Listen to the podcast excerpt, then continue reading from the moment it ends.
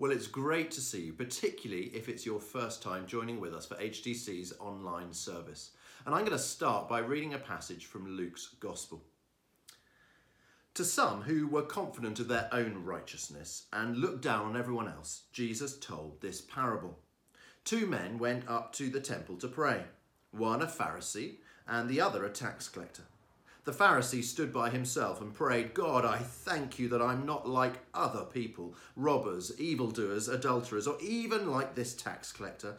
I fast twice a week and I give a tenth of all I get. But the tax collector stood at a distance, and he would not even look up to heaven, but beat his breast and said, God, have mercy on me, a sinner. I tell you that this man rather than the other, went home justified before God. For all those who exalt themselves will be humbled, and those who humble themselves will be exalted. Now, I've just read you there a story that Jesus told, but let me start by telling you two more stories.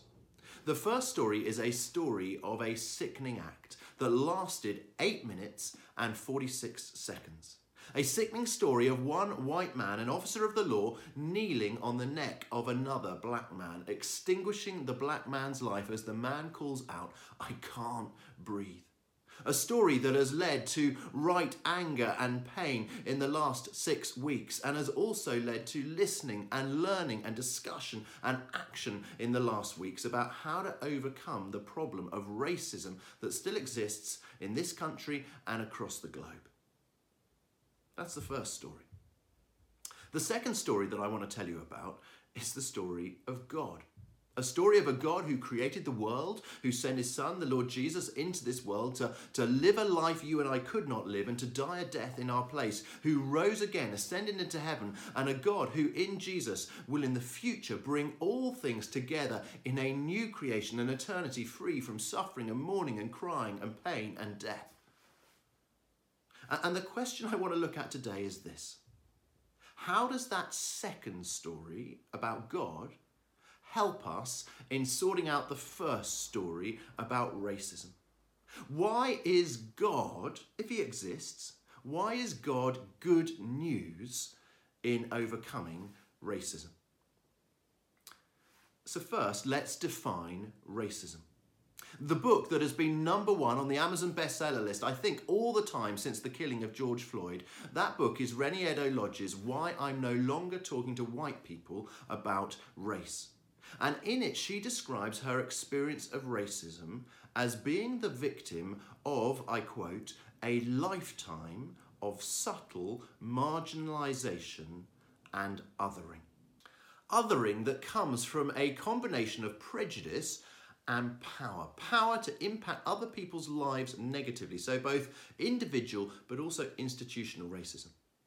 And as I've reflected, that this idea of othering, it seems to be the root behind all racism. Because we, we want to justify ourselves. We all do. We want to justify ourselves before other people. Ultimately, we want to justify ourselves before God. And one of the ways we look to justify ourselves is by othering by choosing a group of people, other people, to define ourselves against, by declaring in our words or in our actions, consciously or unconsciously, declaring that we are superior to them, that they are inferior to us. And the bit that I read in the Bible is perhaps one of the most famous stories in the Bible of othering. It's a comedy sketch, isn't it, from Jesus? A comedy sketch of this story of two men, complete chalk and cheese. They go to the temple, both of them, to pray. One's a tax collector. He's reviled in society. He's stealing money. He's the lowest of the low. He's deeply immoral. Uh, the other is a Pharisee. He's respectable. He's polite. He's moral. And what does this Pharisee pray? He prays, God, I thank you that I'm not like the other people. I'm not like the robbers, the evildoers, the adulterers, or even like this tax collector. Ugh. You know, here is someone othering someone else justifying himself before God by saying that he is superior to them, the other. Now, this parable, it's not racial othering. But racism is certainly one form of othering, isn't it? It's a particularly hideous form of it, saying, God, I thank you that I'm not like these other people who are a different race to me. So that's racism. It's prejudice and power displayed through othering along racial lines. And the question, our question today, is why is God good news in overcoming that? So let's define overcoming. We don't need to spend long on this one, but think of Martin Luther King's famous speech, We Shall Overcome. He was picking up what he called the theme song of the civil rights movement We Shall Overcome. And racism needs to be overcome. We can't just be neutral and silent about it, we need to be anti racist. But the real question is why is God good news in overcoming racism? Why is God good news? I mean, even the suggestion that God might be good news is outrageous to some people. I mean, just think didn't the church support and financially benefit from slavery for so many years, even after Wilberforce's abolition of the slave trade? And today, isn't the fact that there are so many black majority churches because when the people in the Windrush generation, when they came over to this country, they weren't exactly given a warm welcome in Church of England churches, so they had to set up their own churches. It's a damning legacy. And yet, for Martin Luther King, God was the key driver in his desire to overcome racism. Or, or, in this country, less well known, Dr. Harold Moody was born in Jamaica in 1882. He came to this country in his 20s to advance his education to become a doctor. He set up the League of Coloured Peoples in 1931. And as Reni Eddo-Lodge writes, she says this She says, although he'd faced overt acts of racist discrimination, it was his Christianity rather than his politics that drew Dr. Moody to his activism. For him, racism was a religious issue. So, to try and answer this question, let me take the four main planks that make up this story about God. The four main planks are creation, fall, rescue, new creation. And I'm going to take each of them in turn and look at how each of them helps us in overcoming racism. So here's the first plank creation, the belief that God created the world. Now, that, this may sound simplistic, but there are only two logical options concerning this world that we live in. Either nothing created something out of nothing, or God created something out of nothing. And the question is does it make any difference to tackling racism as to which of those two is right? Well, remember Richard Dawkins' famous quote about a universe without God, about what it is the truth if nothing created something out of nothing. This is what Richard Dawkins says. He says, You won't find any rhyme or reason in the universe, nor any justice. The universe that we observe has precisely the properties we should expect if there is at bottom no design, no purpose, no evil, no good, nothing but pitiless indifference. People can dress it up all they want.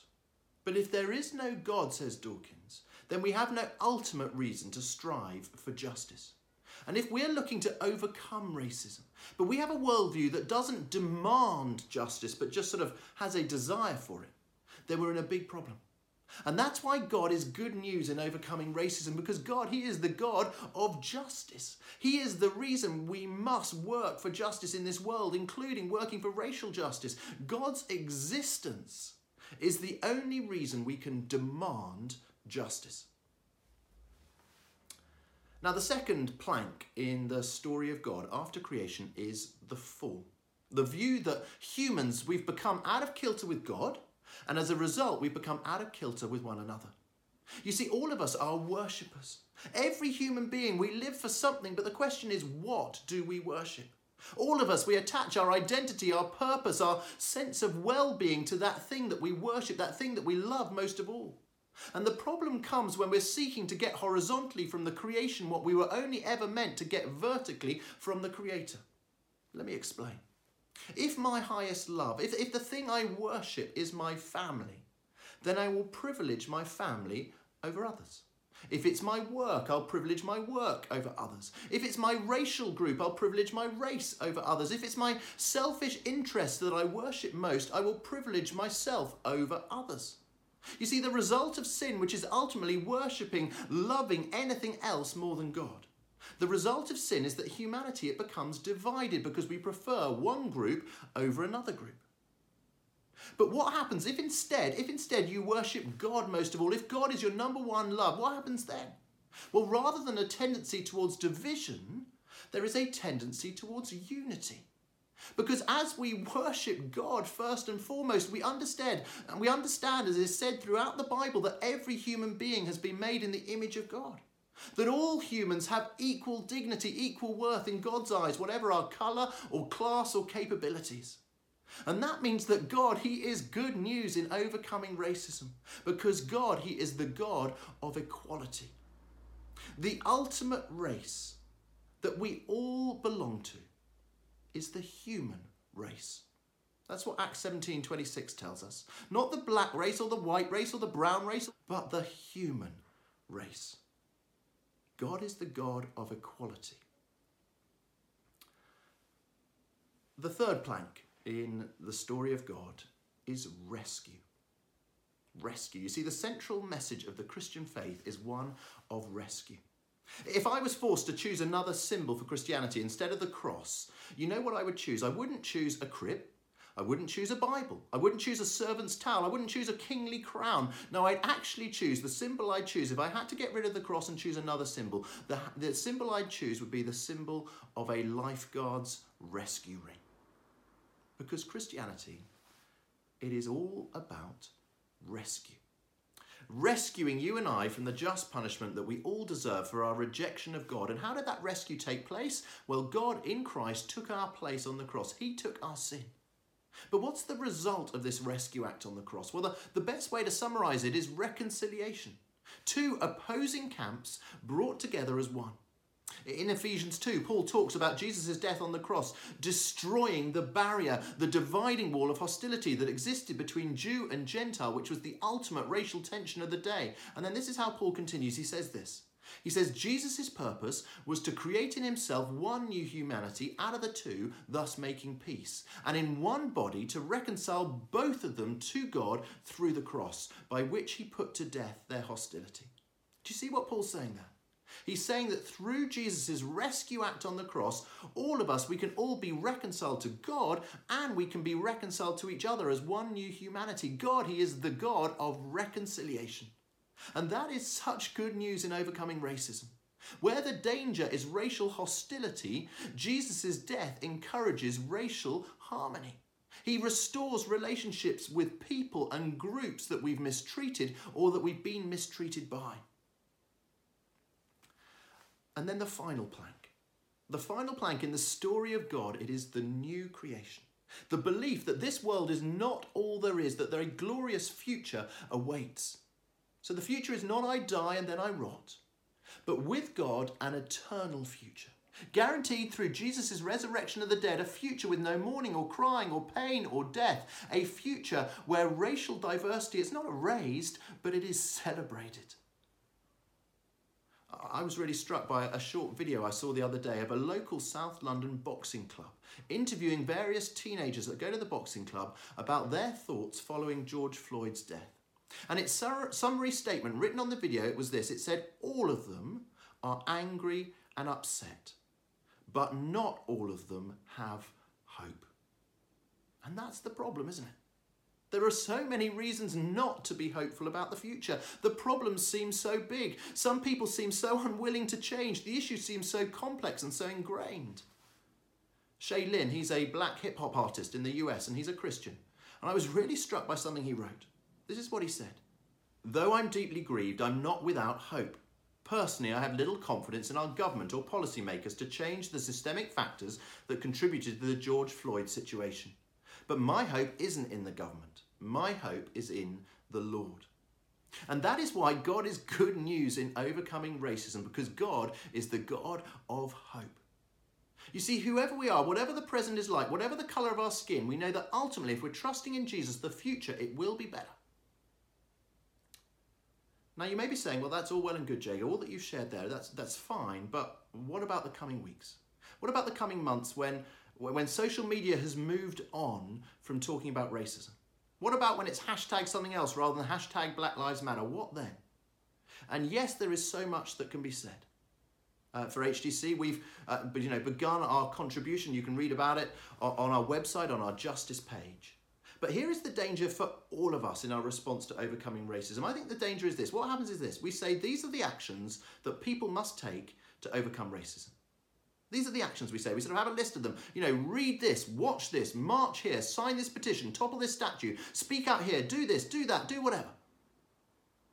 And then those who get it, those of us who are actively anti racist, we start acting consciously or more often unconsciously, we start acting as though we are morally superior to those who are racist or those who are indifferent to the effects of racism.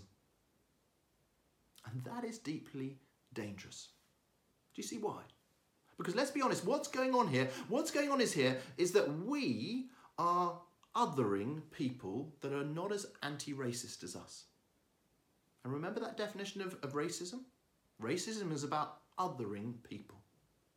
You see, in those feelings of superiority that we start having over others, there are the same types of feelings that exist in racism, the very thing that we are seeking to eradicate.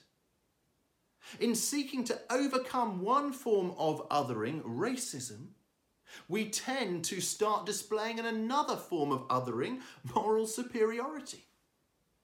And so here is why God is ultimately good news in overcoming racism.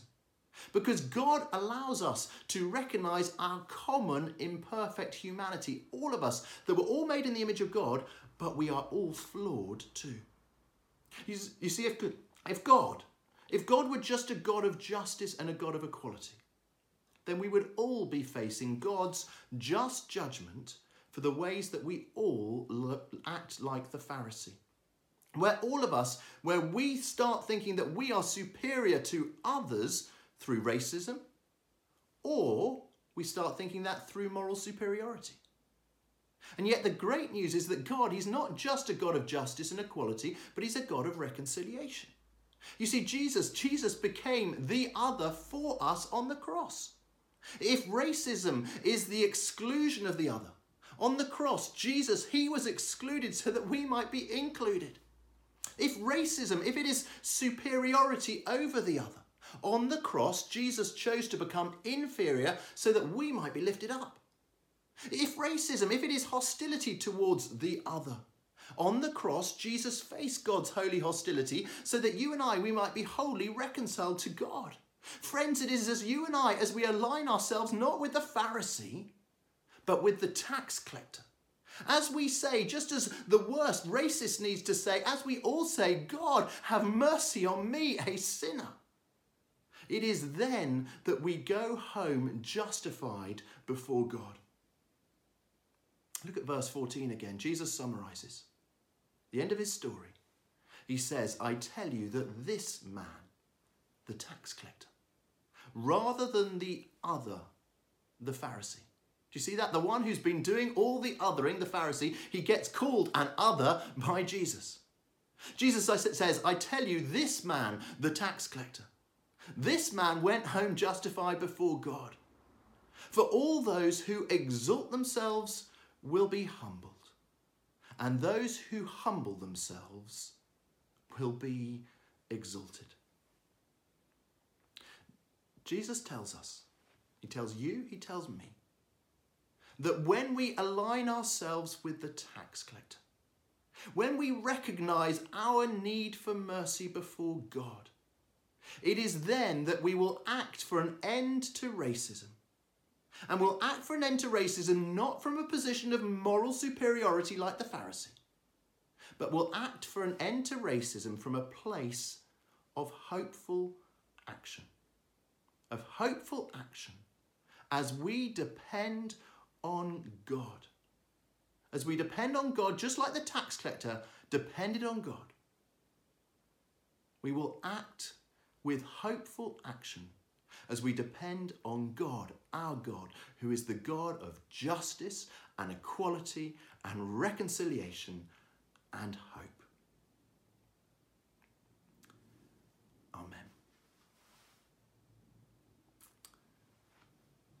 Well, first of all, I'd love to lead us in a prayer this morning. For those who are listening and saying, let's be honest, I know I'm a bit like the Pharisee. I know I'm too often justifying myself before God, before others, by saying I am better than others, whether that's through racism or more likely, whether that's through moral superiority. And maybe you're saying this morning, you say, I recognize that God is the one I need to turn to today. Maybe for the very first time, I need to come before God, like the tax collector, and say, God, have mercy on me, a sinner. God, I am equal to everyone else, and I am in need of your rescue, God. And if that's you, if you want to come before God like the tax collector saying, God, have mercy on me, a sinner, if you want to be justified before God, not because of your great moral actions, but because of God's perfect action for you in Jesus on the cross, then why don't you right now pray this prayer with me that I'm going to pray? It's going to come up on the screen. Lord God, I come to you today and say, Have mercy on me, a sinner. Forgive me for turning my back on you and othering people to try and justify myself. Thank you for in Christ taking on yourself at the cross all your right hostility at my sin so that I can be reconciled with you. God, please come into my life by your Spirit and fill me with your hope. In Jesus' name, Amen. And if you prayed that prayer, I would so love you to get in touch. Please do just press the button that says I'd like prayer on the website page or just email us at admin at holytrinityclapham.org. And then for all of us, for all of us, whoever we are, we each of us, we need God to be at work in us, don't we? We need God to be at work in us and use us in overcoming racism. So let me pray for us all. Lord God, thank you that you are the God of justice and equality and reconciliation and hope. Thank you that we are all equal at the foot of the cross, whatever the colour of our skin. And Lord God, we pray that you would fill each one of us with your Spirit right now, that we might be those who humble ourselves before you, that we might be those who delight in your mercy that we might be those who are used by you to help there be justice in this world. And God, would you forgive us? Forgive us where we have othered other people, whether we've done that consciously or whether we've done that subconsciously, wherever we've been guilty of prejudice and discrimination. Lord God, by the power of your Spirit, would you uncover our blind spots? And Lord, would you help each one of us in our particular spheres of influence? Would you help us to be those that encourage racial justice and racial harmony? In Jesus' name we pray.